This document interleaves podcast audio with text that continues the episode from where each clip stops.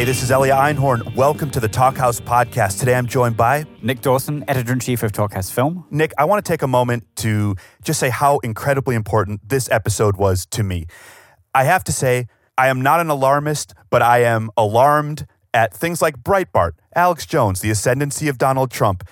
On this podcast today, we have two guys who are pushing back that tide Senator Al Franken and Seth Meyers. Yeah, they're two guys who are very, very funny, but could barely be any more politically engaged, each in their different way. And, and are two of the people who are basically giving me hope in a time when hope is really hard to come by. Nick, totally. Every day, I see five updates on the New York Times about stupid shit that President Trump has done. But then every night, we get to see Seth Meyers taking it down. Yeah, as Al Franken says in in this conversation, like a closer look is is a really really important thing right now. You know what else is important? Things Al Franken's doing in the Senate, and his new book, Al Franken, Giant of the Senate, which was the impetus for this fantastic conversation. And big love to the iconic Strand Bookstore, who put this event on at Cooper Union earlier this month for allowing us to release this. It's a fantastic conversation, and we're running it unedited, uncut. It's an hour long. It's all gold they're they're clearly very good friends. Seth is a great interview, and he just feeds them stuff that just allows Franken to completely kill it. These two guys, who both made their name on Saturday Night Live, have gone on to change the discourse of American politics, and they discourse about a lot of things in this talk. Yeah, they talk about the dehumorizing process that had to take place when Al Franken initially ran for senator and then during his early years in the Senate. They talk about President Trump simply not having a sense of humor. I don't think he's funny. I've I've never seen him laugh, and that's to me that's a big problem. We hear stories about Jeff Sessions, about Ted Cruz, who weirdly kind of gets some uh, props comically, although Franken really takes him down as well. Uh, and then and then Obamacare. George Harrison. George Harrison. Yeah, they kind of pivot into some SNL stuff. They talk about the fart doctor skit, which I, I, I like the idea that Jeff Sessions is is the fart doctor. New nickname. New nickname. I, like, let's rebrand the man, save his political career, not known as the man who recused himself from the Russia investigation. It's the new Santorum. Jeff Sessions, the fart doctor. And on that note, should we roll this talk? Let's roll it. Please join me in a warm welcome for Seth Meyers and Senator Al Franken.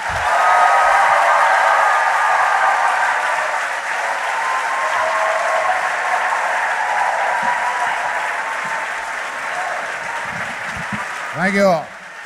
Good evening, everyone. How is everyone? Thank you for being here. Uh, it is an honor to be here with you tonight. Uh, thank you for doing this. You my, my pleasure. You had a show tonight. Yeah, I did a show and I came right here. Thank there you. you go. Thank you. That means a lot. I asked. I actually even asked. I said, "Oh, if we're going to do this, you should come on my show tonight." And what did you tell me? I can't. I was uh, I was on Colbert. Yeah. Tonight. And yet, I he, couldn't and yet ask. he's not doing you a favor. I couldn't ask Stephen Colbert to do this. He's on right at 11:35. Yeah, that's true. He's like, uh, Seth came out to Minnesota uh, for me to Yeah. do a, a fundraiser there during the recount. Right? It was during the recount. No, it was for um, the. It was for a woman who was running against Michelle Bachmann. That's who. That's what I was out for. You were senator when I went out. Do you Oh, remember? I think you may have come out twice. Oh wow. Yeah. I came out. I do remember I came out. Well, I want to talk about this because I came out to Minnesota, and it was really wonderful because you told me so many really funny stories about the Senate. And I've been really dining out on that because it's exciting. I know a lot of people in comedy. I only know the one senator. And your stories were fantastic. And I feel like this book is a lot of those stories that you have only been able to tell friends and acquaintances. And now, what made you finally decide to share all these insider stories with everybody? Well, uh, first of all, after, and I write about all this in the book, when, when I first got to the Senate, I had won by 312 votes. And uh, so I was seated about six months uh, late. And uh, it was so close, and my opponent, Norm Coleman, and the Republicans had put everything I'd ever said or written in comedy uh, through this machine called the dehumorizer, uh, which was built with very state of the art Israeli technology. And it, it took the humor out of every joke I'd ever told. So it would be, um, uh, or written. I wrote a thing in a Playboy article, um, which was the millennial Playboy issue. It was January 1st, 2000, and William F. Buckley uh, wrote in it, and uh, Isaac Asimov, and I wrote a funny piece. And I thought, I'm going to write a parody of a Playboy piece, which is like, you know, what are the hip thing that a hip guy should have, right? And like, you know, they used to do that for stereos when I was a kid, or uh, you know, uh, jet skis or something, something like this. So I thought virtual sex. It's Playboy, right? Yeah. And so I said it at the. I, I started by saying that you know, this technology, the internet has done incredible things. And I wrote a joke, which is a very conservative joke, and you, will be the judge. Um, here it is. It's uh, uh, the internet is an incredible learning tool. My son last year did a great sixth grade report on bestiality. and the kids in the class just loved him because he downloaded a lot of great visual aids from the internet. And at that age, they're just sponges. so, this is a conservative joke. This is saying, parents, you may want to monitor what your kids. So, but it turned out, it turned into an ad, which was like, Al Franken is so depraved that he did jokes about bestiality. And it came from like infinity. Yeah. They wanted to give bestiality a real running start. Yeah. and it did, and going into your eyeballs and around the back of your skull. and my mother in law saw this ad and cried. and so it was a vicious, vicious campaign. So I could not, I, when I got to the Senate, I said, I'm, I can't be funny. You know, I want the people of Minnesota have to know that I'm serious about this and I'm going to be a workhorse and not a show horse. So I spent the next five and a half years doing that, and I got reelected by a very comfortable margin in 2014. Thank you. And then I went, hell, now I can be funny. and it was funny because my uh, the dehumorizer that they built, I had to build one myself, which was my staff. Yeah. And my staff had to tell me, you know, to stop me all the time. Like, uh, as a senator, you write notes, right, to constituents, congratulatory notes, that kind of thing. And the first day I was in the Senate, right after I got sworn in, about an hour and a half later, I'm sitting at my desk and I get my first note that I'm going to write, and it's for Ruth Anderson, who was turning 110. And I wrote, Dear Ruth, you have a bright future. and, you know,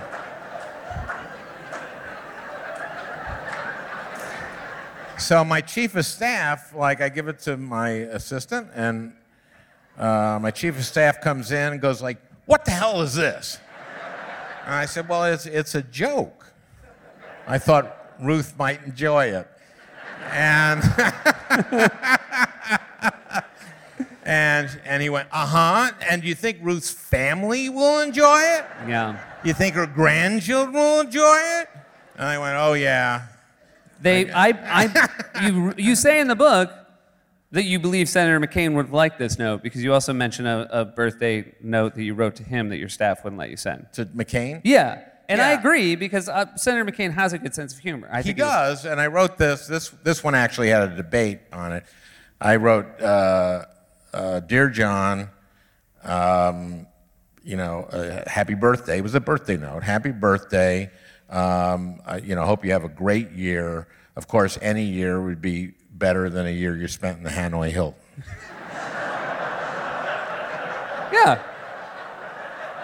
What's this? What's this? It's a joke. He's John's got a good sense of humor. You can't wait. Does his staff have a good sense of humor about his time in the Hanoi Hilton? And now, who was it?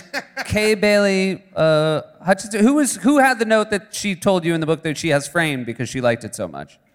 Oh, this is so. What happened was because I had my own dehumorizer, my chief of staff, on the notes particularly, I just wrote whatever I wanted, and I knew it wouldn't get past them. Right. So I would do birthday notes, and I wouldn't think about what I wrote. I just write it. I just write a note. And so uh, Kay Bailey Hutchison, who was from te- uh, senator from Texas, now retired, comes up to me on the floor and goes, "I just loved your birthday note," and I had no idea what I had written. and it was something on the order. of. So I go back and I found out what it was. It was like, "Dear Kay, you're just a great senator." Blah blah. Oh wait a minute. Oh no, I thought this was Kay Hagan. you know. And she was like, I love that. God, it's so funny. The whole office. eh." You said you had to show people you were a workhorse and not a show horse. I, I came down for the Mark Twain Award. Tina Fey was getting it, and Amy Poehler and I came and had lunch uh, in your office. Right. And then you walked us around the Senate, and we felt like you were telling us every joke that you felt like no one you worked with would get.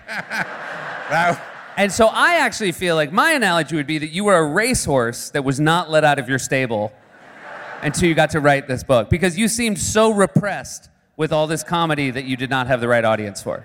it, it, now, I could be funny with my colleagues on the floor. We had rules. We had rules. I could be funny on the floor with my colleagues as long as it wasn't too loud. And uh, so my colleagues, you know, right away, because a lot of the Republicans I was worried about, because I had spent a lot of my uh, s- uh, career in satire writing, you know, heaping scorn and ridicule on Republicans. So I thought they might be wary of me, but they got it right away that I was. So like the first, I got sworn in, and then like a few minutes later, uh, Jim DeMint, a very, very conservative senator from South Carolina, he's since retired uh, from the Senate, and came up to me and said, "How are things on the far left?" And I said, "They're great. How are things on the nutcase right?" and and he laughed. He just he Yeah. thought it was funny, and then we just that was our relationship was just giving each other sh- crap, you Yeah. know, and. Uh, and a lot of my colleagues, where I told you this, when we had 60 senators at this time, 60 Democrats, and there were uh, only uh, 40 Republicans at that time. It can't happen. It can't happen.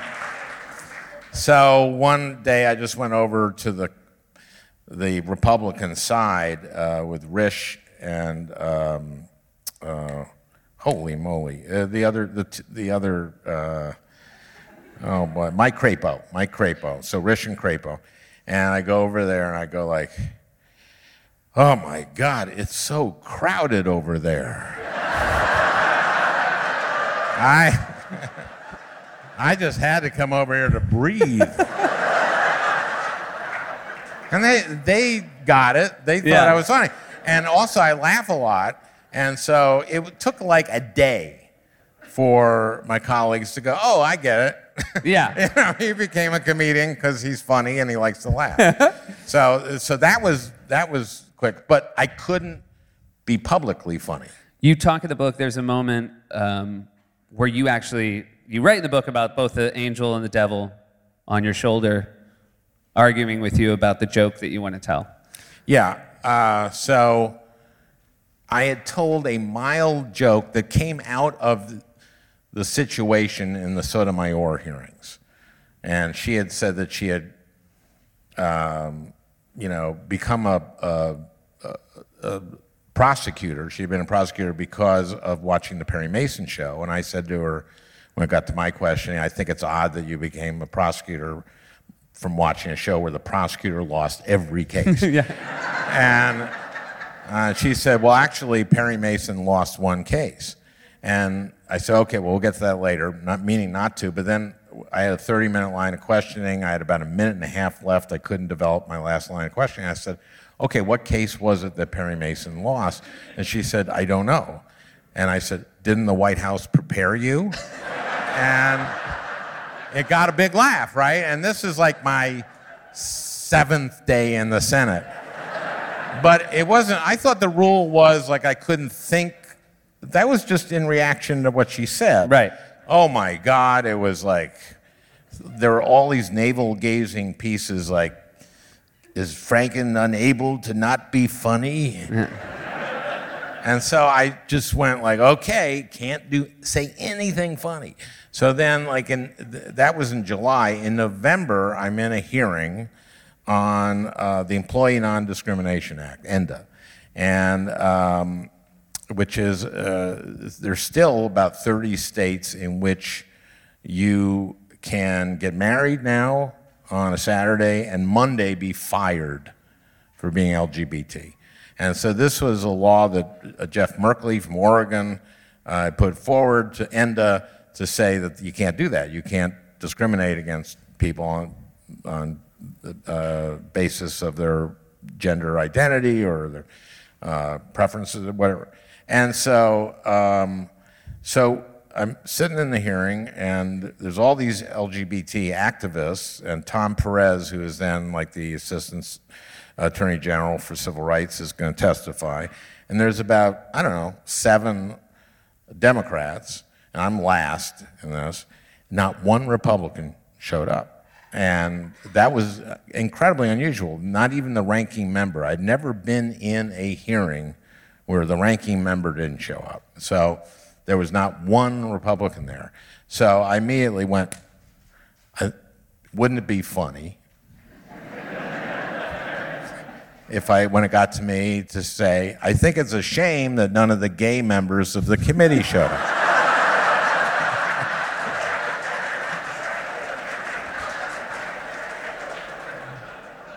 and I heard this voice, tell it. It'll kill, it'll kill. And that was the devil over there, and the angel was going like, now, Al, you know why we came here. oh, screw it. You know, they're all LGBT activists in here. They'll love it. They'll love it. You'll kill. It'll kill. Al, you know, and then I just had, all I could do was have this argument back and forth while everyone was doing their questions, and I'm going, ah, ah. and then the angel and the devil each got an angel and a devil. And the, the devil's angel and the angel's devil worked it out. Okay. And it was you managed to avoid it. You you you Yeah, did your it staff said brown. you can be mildly funny from now on in spots. yeah. This isn't it. You talked about that's a hard thing to give up because it would have killed. You also mentioned one of the reasons if we're ever watching C-SPAN and we're seeing you speak, there's a reason you don't tell a joke that has nothing to do with this. It's impossible. Oh, yeah, yeah. When I was first deciding whether to run, uh, this is in 2005. I was trying to decide whether to run in 2008. I met with Jeff Blodgett, who was uh, Paul Wellstone's campaign manager in all his campaigns. And he said to me, just for an exercise, write a five minute speech that has no jokes in it. And this is, I'm now, it's, it, I, I just said, why would you want to do that? that what? And, uh, and, but there's a reason you don't tell jokes on the floor of the Senate in a speech because there's no one there. Yeah. Uh, no, no, you know, you think it's a, on a tight single of you, and you think there could be 99 other senators there, but there aren't. There's no one there other than staff and, and uh, you know, the floor staff. And so don't tell a joke because it'll it just will be silent. right. And it'll die, you know, and at home it looks like, oh, he told a joke and it died. yeah. You know, but no, there's no one there. So that's why you don't do that. I remember being in Minneapolis with you, and we went out to dinner. Went to a restaurant with you and your wonderful wife, Franny. And they had a private room set up for us in the back. And uh, you and Franny immediately said, There's absolutely no way we can sit in the back. We have to sit in the center of the restaurant. Do you remember Well, that? we had to sit, not in the center, we had to sit in the, uh, they saw we were going into a private room. Right. And I said, no, no, you know, Franny said no. Yeah. And then we went out to. And, and you, I remember you telling me that the reason is when you win by 330 votes. 12, 312. 312, yeah. But you, thanks, you have thanks. to you have to thank everyone. Well, you have to thank everyone, and you can't lose a vote like, oh, that Franken. Yeah. Now that he's a senator, he thinks he's better than everybody. He's got a private room. Yeah. You know, you just we just don't do that. We, And you fly back and forth from DC to uh, Minneapolis all the time, obviously. Yep. You, you've flown so much that you would get upgraded to first class every flight just on miles, and you won't allow that to happen either, right? no, uh, because people assume if you're in first class that the government is paying for it, Right. and they aren't. Uh, either way, and also, yeah, I have free upgrades. You know, I they know me now, so they don't give them to me. yeah. But I just no, I go fly coach, and it's you know, it's not. You know, uh, it's fine. I mean, it's fine. I just Yeah, and I would imagine having your constituents walk by. Yeah, but a- you don't want to tweet Yeah. or, you know, a picture of you in first getting a cocktail or something. and uh, they're in, in coach. So, and, and it's amazing how many times people go, thank you. Thank you for writing coach. oh, thank you. That's so great that you're writing coach. Um, so, obviously, this is an interesting time. It's one of the reasons this book seems to be coming out at a good time. you, I, I want to talk about uh, with Jeff Sessions, who's a friend, Senator Sessions. Senator uh, Sessions and I uh, were friends. Yeah. but he, uh, you know, when I first got there, I said uh, I got advice from um, uh, Hillary's uh, former um, chief of staff, who said to me, "Go to all your hearings, be a workhorse. Uh, do all go all your hearings, go early, stay late, go to all of them." So I would go to all the judiciary hearings, and very often these are just perfunctory nomination hearings on non-controversial judge nominees, and it would be just uh, Leahy, the chairman at that time, and Sessions, the ranking member at that time, and me. The three of us would be in these all these different things, and I'd always ask good questions. I'd be prepared, and and Sessions going like, "Geez, you know, this guy's, you know, working," and and so. Uh, and uh, so, about, I don't know, a month in or something, uh, Leahy had to go to an appropriations uh, uh, meeting or something. So he asked me to chair. So I get there early, of course, and I'm uh, there. I'm sitting in the chairman's seat, and uh, Jeff Sessions comes in. He goes, Well, a meteoric rise. and, and I say, And well deserved and he laughed. yeah. Now, I like anyone who laughs at anything I say, right? Right. Isn't that, Yeah. don't you, isn't that basically how you judge people? We used to always, yeah. And we used to always say at SNL, there would be a host that everyone would dislike. And you'd be complaining. Steve Higgins, uh, uh, the wonderful producer at SNL, who's also uh, Jimmy Fallon's sidekick, he would always say, You'd be complaining about the host. You'd be like, Oh, this, guy's the worst. I can't believe it. And then he'd say, He thinks you're really funny. And you'd go, Oh, wow, I really. Yeah. oh, in that case, maybe I've misjudged him. Yeah. Um, but the, you actually, because watching the question you asked Jeff Sessions that got him in all this trouble, and you admitted the book, he answered a different question than the one you asked him.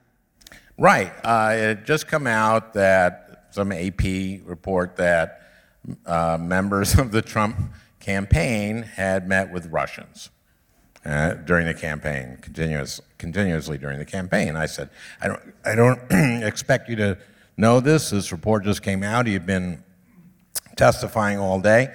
So I said, but this came out as AP, and I don't expect you to know it, but let me ask you this. Uh, if this turns out to be true, and you became Attorney General, what would you do? Meaning, would you recuse yourself, course?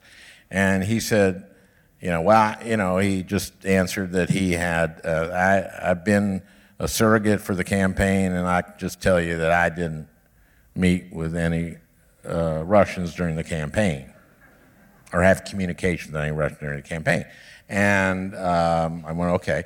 And that turned out not to be true. Right. And this is, uh, and you're testifying under oath. And those are pretty, you know, he met him at the convention in Cleveland and uh, had a meeting in his office with him during the campaign. And then it turns out he had another meeting with him at the Mayflower. Yeah. Uh, so then seven weeks later, it comes out in the Washington Post that he had these meetings, and at that point, he recused himself. So a lot of people credit me with him recusing himself, and therefore uh, Mueller is that we have the special prosecutor, and they think that I, you know, was playing three-dimensional chess. and I'm just four moves ahead of everybody else, and that I knew that he would pivot from the question, would you recuse yourself, to, well, I didn't meet with him. And, and then, uh, and that that's why we would get him, and he would recuse himself, and we'd get Mueller. And that's, that was what happened. That was the case. that was it.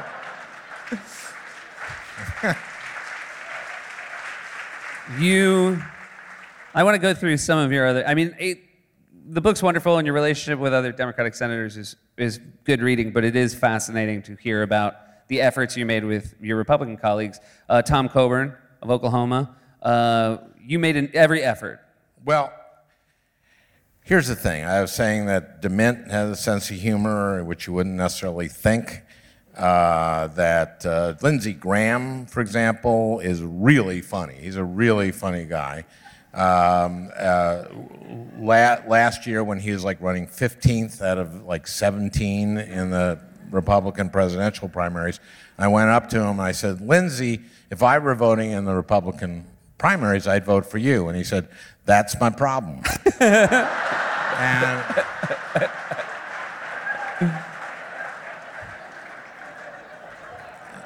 so, so I have a lot of funny colleagues. Tom Coburn of Oklahoma had no sense of humor. And I think he would say that. He would kind of acknowledge that actually sometimes. In, he was on Judiciary, and sometimes he'd go, I don't get Al's jokes. And so, uh, but the first like three exchanges I had with him, we just, you know, it didn't connect at all. So I went up to him. I was there about two, three weeks, and I said, "Tom, can I can I take you to lunch?" And he went, uh, "Well, take me to breakfast." So I said, "Okay, okay." So we went, met for breakfast a couple days later in the Senate dining room, and uh, uh, so it's about eight in the morning. I said, "Look, Tom, for the next 40, 45 minutes, whatever it is, let's just have fun, okay?" And he goes, "Okay, fun." And uh, and so I said, okay, you know, we can talk about anything. We can talk about our families. We can talk about uh, politics. We can talk about our careers before the Senate. And he was called Dr. No in the Senate because he was, had been a doctor. He was an obstetrician gynecologist. And also, he said no to pretty much everything because he was so conservative and he didn't believe the federal government should spend money. So I said, we can talk about politics. We can, you know, talk about our careers, but let's have fun. He goes, okay, fun. And so I said, okay, uh, good. Let's talk uh, careers, our previous careers. Let me ask you to be a doctor in Oklahoma, do you have to have any formal education?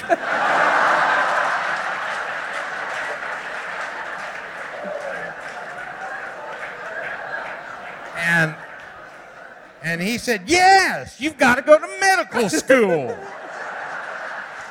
and so I, I said, Well, okay, Tom, that was a joke. And that's what I used to do for my career, you see. And so we, uh, the breakfast of the breakfast was fun, and I, you know, I explained him what jokes were and um, what the proper reaction is to a joke. And uh, we had, a, and then I got a note later from him saying I had a lot of fun. That's great. You, it does not seem like um, you. uh, You have some kind words for Senator Ted Cruz and his sense of humor. You don't completely. Yes, for a sense of humor. For a sense of humor. This is the thing you should know about Ted Cruz. I probably like Ted Cruz more than most of my colleagues like Ted Cruz. And I hate Ted Cruz. now,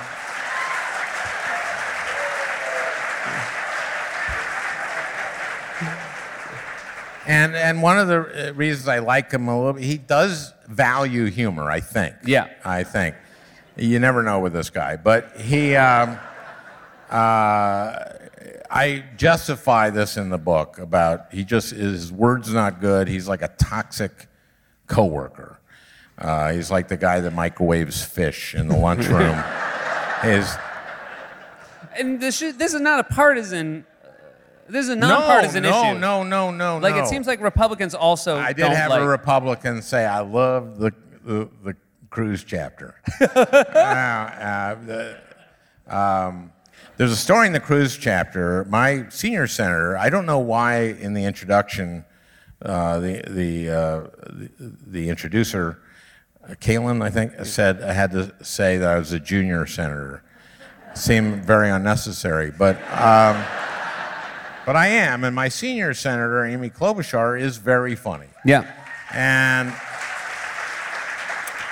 and Amy uh, refuses to let me write jokes for her if she's in a th- thing, and she she will let me look at them though, and maybe punch them up a little bit. So she in uh, 2013, she. Um, was uh, got the, assigned. Uh, she she was asked to do the gridiron dinner, which is this co- uh, humorous uh, dinner, and she was taking the Democratic side. So she ran some jokes by me, and one was about Cruz. And this was in 2013. This was just like a couple months after the the Carnival cruise that had gone out to sea and had been towed back after 10 days out there and it got towed back because the engine died and nothing worked on the thing. It was called the poop cruise. Yeah. Remember that? Called the poop cruise because there was stuff. It was terrible. It was a terrible cruise. so, so she wrote this joke. Uh, her joke. She said, "When most people think of a bad cruise, they think of Carnival, but we think of Ted." so I said, "Amy, I've got a rewrite for it." But um, anyway, I'll tell you the rewrite. At that that'll be the end of this story. So uh, the Thursday before the gridiron, uh, before the Saturday of the gridiron, I see Amy go to Chuck Schumer and ask him something, and then she goes to someone else, and I go like, "Oh, I see. She's clearing the jokes that she's telling about her colleagues."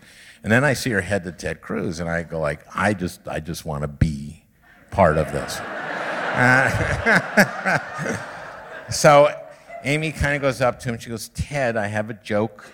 I'm doing the gridiron, doing the gridiron on Saturday. I have a joke about you, and I'd like to get your permission to tell it. And he goes, Well, what's your, what's your joke? And she says, Well, uh, it is when most people uh, think of a difficult cruise. So she's changed bad to difficult. She's softened it.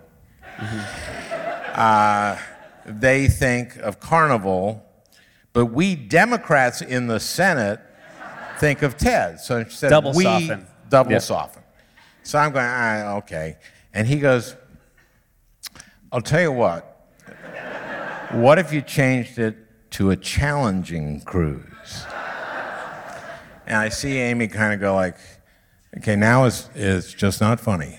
It's just not funny anymore. And he's smart. He's very smart. And, Yeah. And, uh, and he sees that and he goes, I'll tell you what.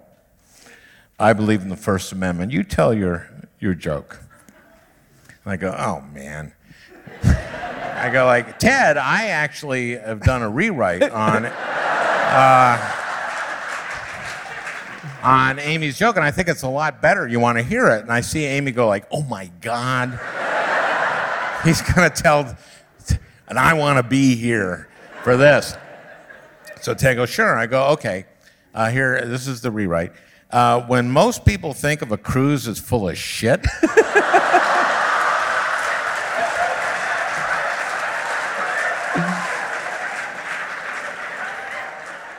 They think of, of, of Carnival, but we think of Ted. And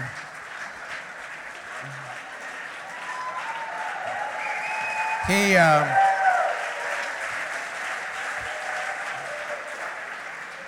he had argued, he was Solicitor General of Texas, he had ar- argued cases in the Supreme Court. His reaction was, I went, and then I walked away. So that's So, last Friday was that as uh, thrilling to be in the Senate chamber as it was to watch on television? Friday morning. Uh, Yeah. Yes, Friday morning. Oh yeah. Um, it was a big, big victory for the American people. Yeah. Let me tell you. Um,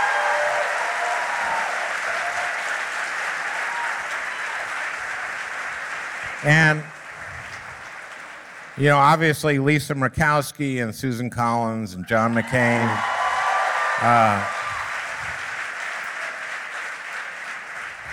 they stepped up, but it, the credit really goes to the American people because people made their voices heard. And this, the Republicans had seven years to come up with something to repeal and replace the Affordable Care Act with. And everything they came up with was terrible. It was awful. And it left tens of millions of Americans without health insurance who otherwise had it. And actually, the prices went up for most people. And it was just awful. And I'm co chair of the Rural Health Caucus, so I go around all around Minnesota to hospitals and nursing homes, and people just hated this thing and they made their voices heard. It had a 17% approval rating, most of these different iterations, uh, which is exactly the number of Americans who say they have seen a ghost. and uh, I'd like to see the Venn diagram. I think there's, I think there's a lot of overlap. A ghost told me this would be okay. Those are the people that approved of it. And, and uh, people made their voices heard at town hall meetings and demonstrations and emails and letters. And I think it made a real difference. And I don't think many of my Republican colleagues were comfortable voting the way they voted. And um, I'm, I hope that this means that we will go to hear, you know, to regular order, to have hearings in our committees. And I'm on the Health Committee, the Health, Education, Labor, and Pension Committee. We should be right away focusing on how to sec- uh, uh, bolster the, uh, the exchanges. Uh, there are things that we can do right away to do that. Uh, actually, some a bipartisan group in the House has come up with something that's not bad. Um, I have some problems with it, but I mean, we can get there, and we should, need to do that because these, um, you know, th- these are coming on uh, uh, online. These these, uh, these plans, and we can actually have prices that are lower this year if we do the things that that we need to do. And we also need to get under control prescription drug prices, which have spiked in the last three years. Everybody knows it. And, and I have uh, a comprehensive uh, bill on, to bring down the cost of pharmaceuticals that has the ideas of a lot of uh, senators, including Amy Klobuchar, um, and uh, that would you know, pri- uh, allow, uh, I'm sorry, allow Medicare to negotiate with the pharmaceuticals, which would save $30 billion a year, 26 to $30 billion a year, let people re-import drugs from Canada. We, we make so many of the drugs in this world. We pay more than any other country. Uh, we pay several times as taxpayers. We pay, pay for NIH, National Institutes of Health, uh, basic research that the pharmaceuticals use. Pharmaceutical companies spend more on marketing than they do on research. Um, we need to get those under control, and we can do it if we work on a bipartisan basis. I really believe that. Now, I hope so.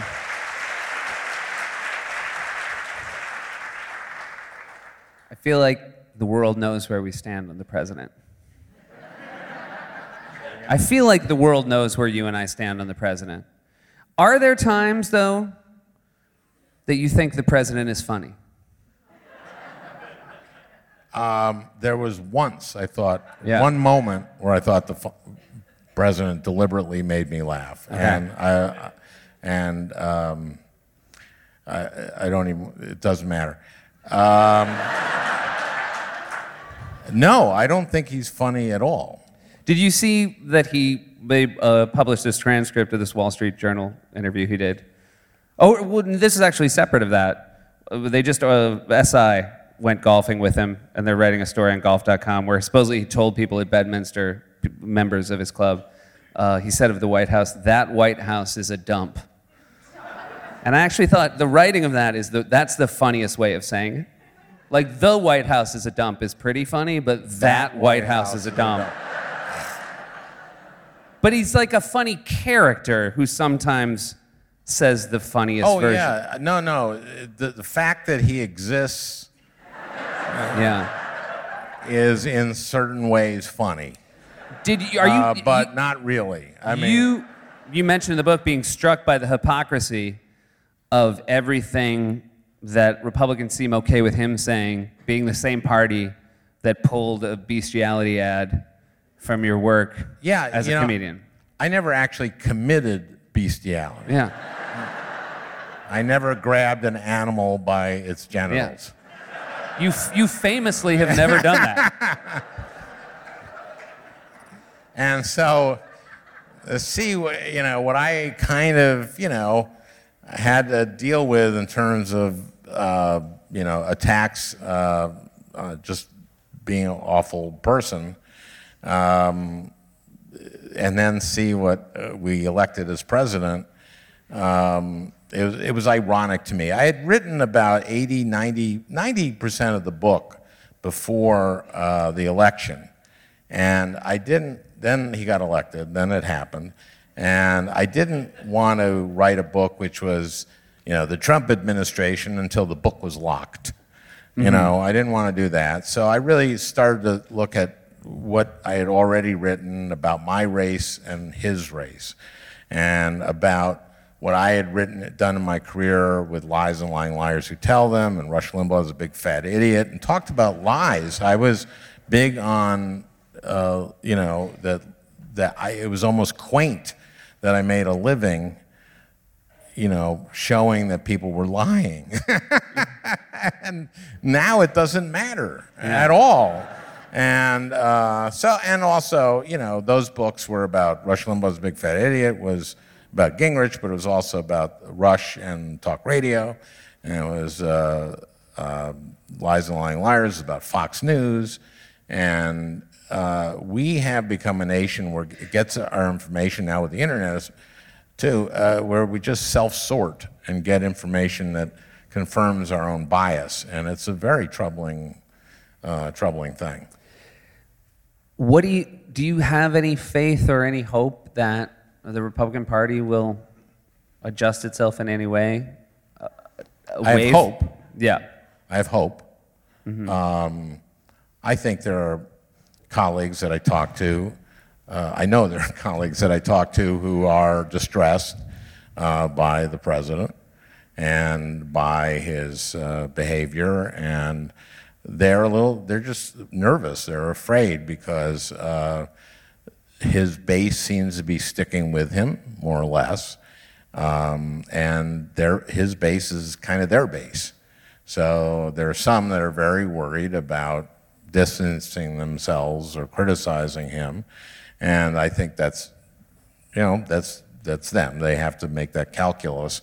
But uh, there are some that have kind of been brave about this, and Flake, uh, Jeff Flake, has been uh, out front, and Ben Sasse, and some others. It's funny, we try to get Republicans to come on our show, and the only ones we can get are Republicans who've spoken out against Donald Trump. We can get Ben Sasse to come on, we can get Lindsey Graham to come on. But the reality is, you realize no Republican who supports him wants to actually come on and answer any questions about it. Well, they may have noticed that at the beginning of your show, very Yeah. often, uh, when you take a closer look, Yeah. that it's nothing but Trump bashing Yeah. combined with bashing someone else in the Trump administration. Yeah. Or one of his family. I mean, Yeah. it just, uh, so they may be going like, I'm uncomfortable. Yeah. Identify, coming on after a closer look. yeah. in which uh, the president of the United States, who is with my party and who 86% of Republicans in my state love, and who I have to get the endorsement, and you know, I have to get the nomination in my state, and I can't possibly lose to a to a Democrat because I'm in a red, really red state. I'm not going to go on that show. Yeah, I'm when you lay it out like as that, I feel like I'm probably wasting my breath with the invitations. Yeah, like don't. Uh, Jim Inhofe is not going to go on your show. He might actually do it. He, you Yeah. know, um, but you know, uh, yeah, that's why. Uh, Did you really need that explanation? I like. In general, I just You like know. that we were talking about the show. You know, I feel like that's good. Uh, SNL, it was very nice because obviously I grew up watching you on the show, and, and you were always very kind when I was at the show. You were somebody who would stop by every now and then. You submitted some sketches. Yes. You submitted a sketch more than once, the same sketch. right. Uh, there was a sketch called Fart Doctor. Fart doctor. Uh, Fart Doctor never even went to dress. No. It here's never what- went. Be- it w- never went good enough at the table to even go to dress rehearsal. Now here's what happened. Um, uh, the week Al Gore hosted, uh, Al, uh, the, the former vice president, asked me to come in as a guest writer, and I wrote on that show. And you know, I hadn't written for a long time, so I wrote, uh, uh, wrote a fair amount of stuff, including Fart Doctor. And I realized that I'll tell you what the sketch is. Okay. So it's three doctors in their white doctor coats who are complaining about this doctor that's showing up that he's late. And uh, two of the doctors are very skeptical about him. And one of the doctors say, I'm telling you, he is the best diagnostician in the world. From Duke. He can diagnose. We can't, we don't know what's wrong with these people. We've been unable to diagnose them. He is the best in the world. So he comes in, and, uh, you know, I, uh, Al Gore, I can't be fart doctor. So I held it. I held it for another host. And then the fart, fart doctor comes in. I just called it fart doctor on a lark. Yeah. Because the word, but, but what But happened it's is. a pretty good title for what this doctor ends up being. No, no. Well, and and so the doctor comes in and he's read all the all the you know the uh, files of each uh, the, the cases, and he said, "I'm ready for the first patient." And the first patient comes in, and he says, "I I want you to fart." And what? And then the other doctor says, "No, no. It's you know do you know?" He said, "Oh." Okay, and he works up and farts, and he goes, Is your mother half Silesian? And the guy goes, Yes, yes. Did you have tabbouleh salad today? yes, I did. Okay, you have, and then it was some Yeah. diagnose some disease that the other doctors couldn't diagnose, and they all go, "That's amazing." And he goes, "It's okay. You're going to be okay. All we need to do is this and this and this, and you're going to be fine." The guy goes, "Oh, thank God." Boom. Okay.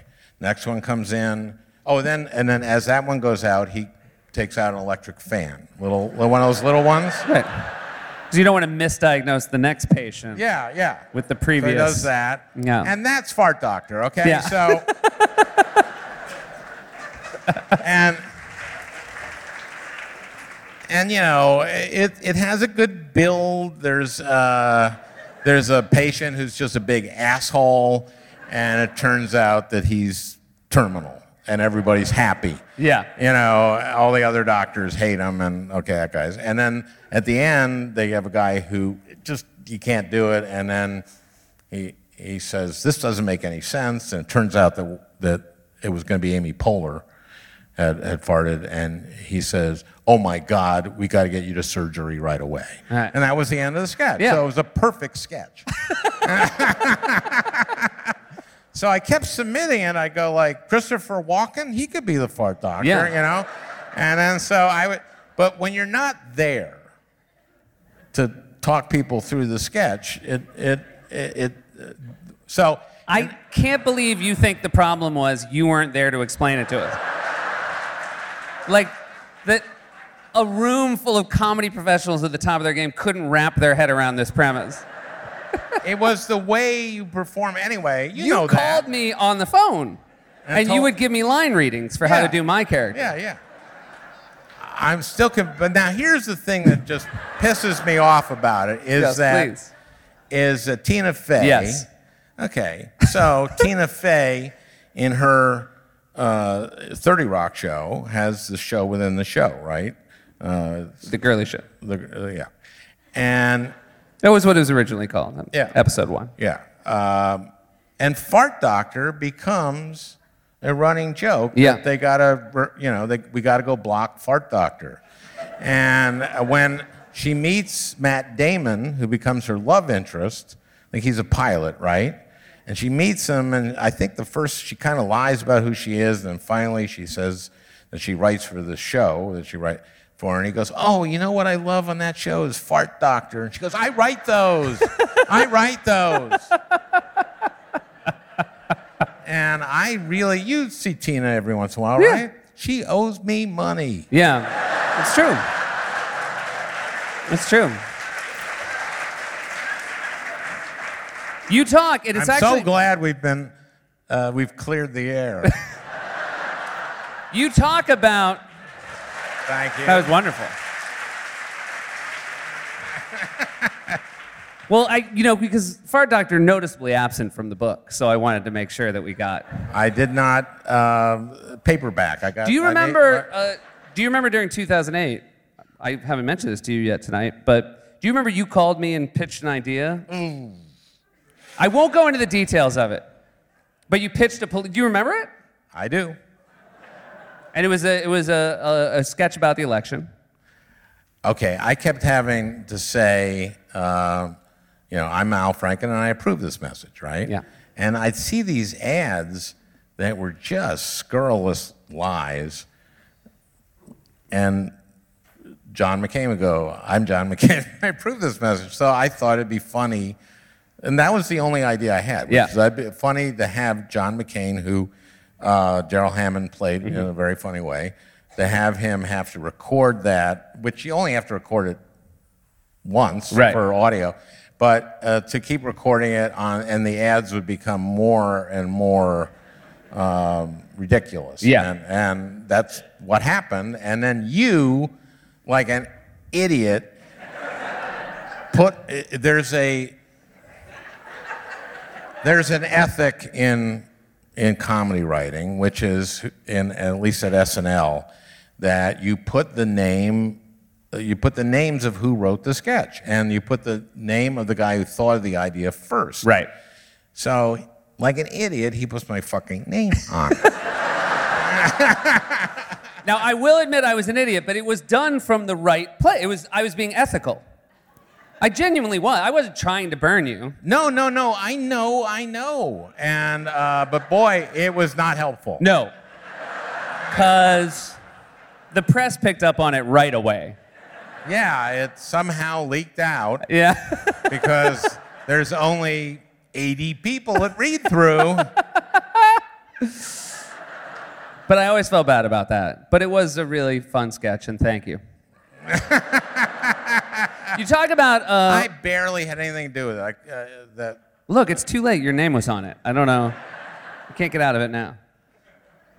You talk about Tom Davis, who was also one of the most wonderful people I ever got the chance to meet on the show, a legend. You guys started together, Franken and Davis started Franken and Davis. high school.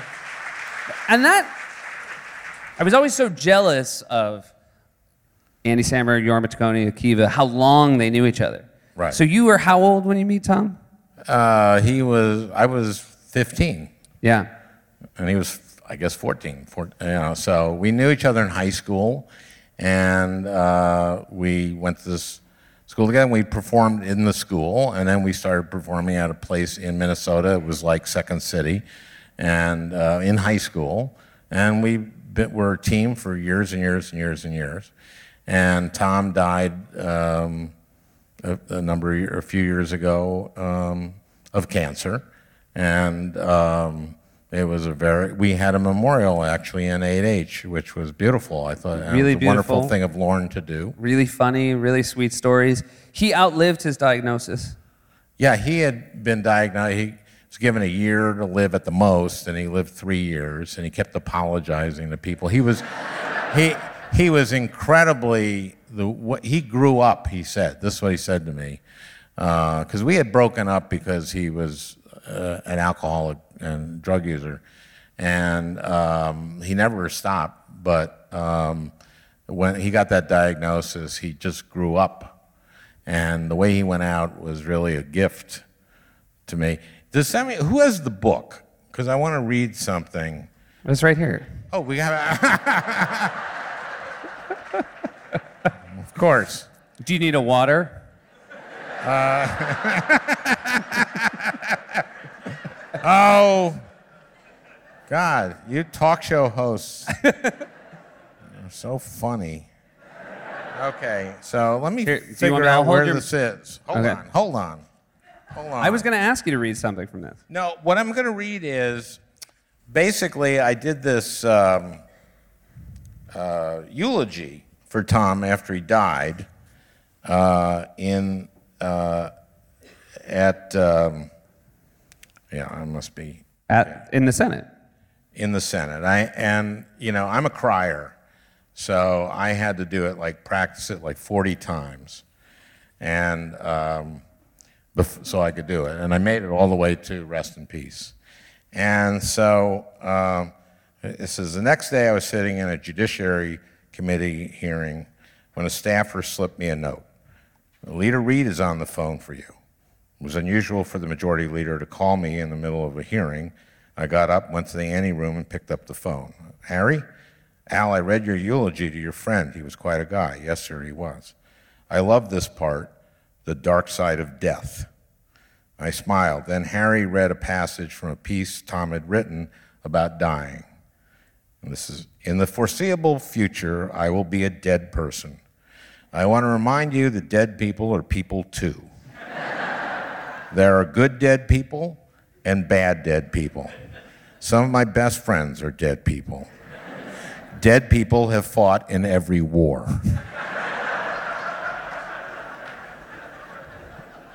then Harry said, It's perfect. Yes, I said, perfect. I, that's really lovely.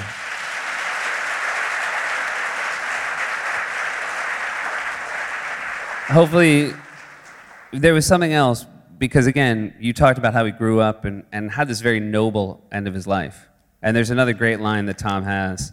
I hope I'm saying your line right, where you basically say that you would like to go, when you go, you would like. Oh yeah, I said, you know, the way you've been going out, and this is a couple, few days before he died, and uh, I said the way you've gone gone out has been a gift to me, and I hope, you know, I hope I do do you know, go out the way you do. And he said, I hope you go out faster.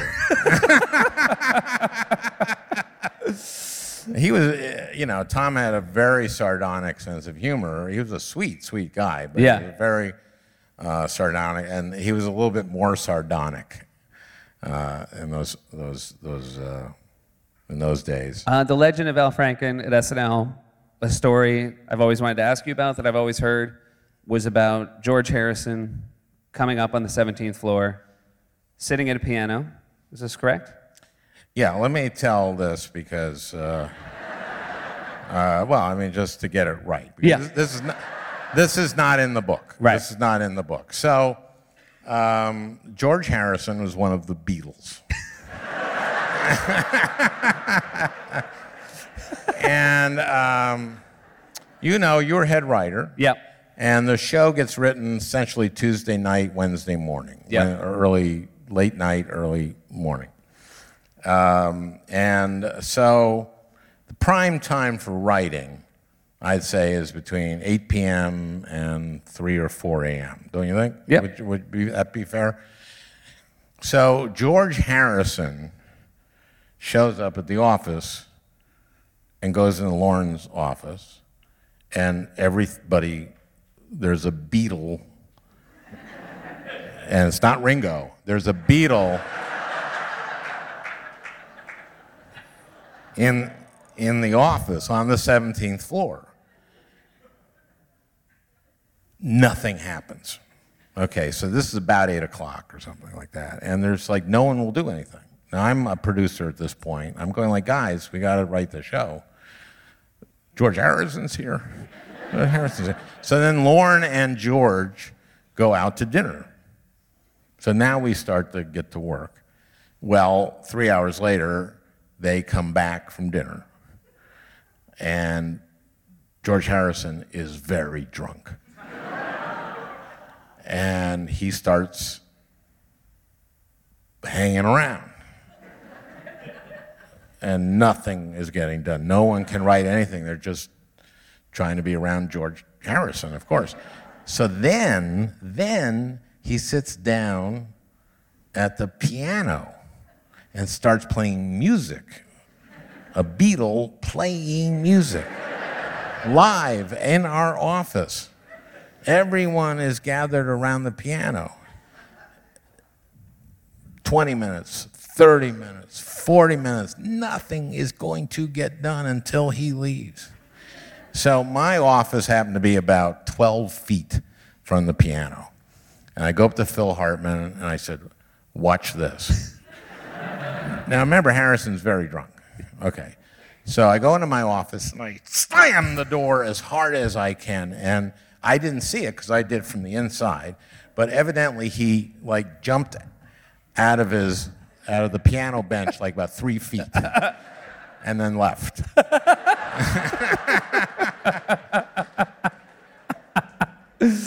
Uh, and I saved that week's show. Yeah.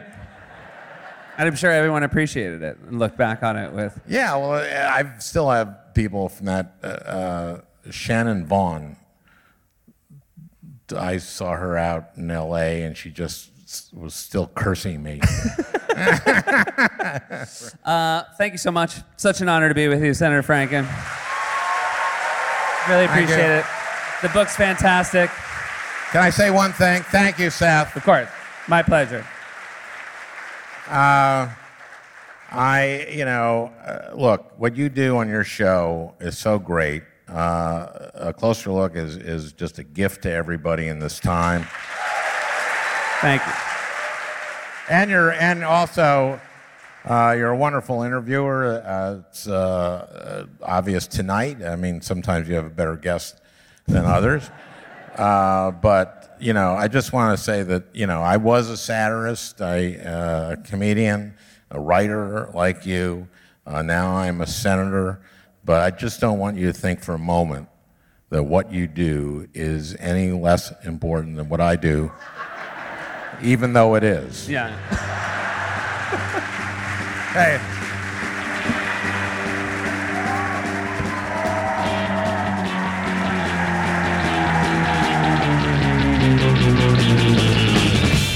Seth, what you do is important to us.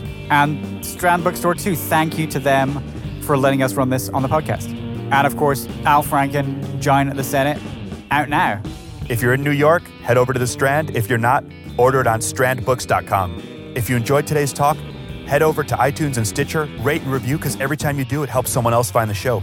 And also go back and listen to a previous episode of the Talkhouse podcast with Seth Meyers and Craig Finn from The Hold Steady. A classic, just like you, Nick. Follow us on Facebook, Instagram, Twitter, Go visit us on our YouTube channel. or check out the website, talkhouse.com. New written content there every day. I'm Ellie Einhorn. I'm Nick Dawson. Behind the boards, our lead engineer and co producer, Mark Yoshizumi. He's not got a microphone, but we love him all the same. Till next time. See you then.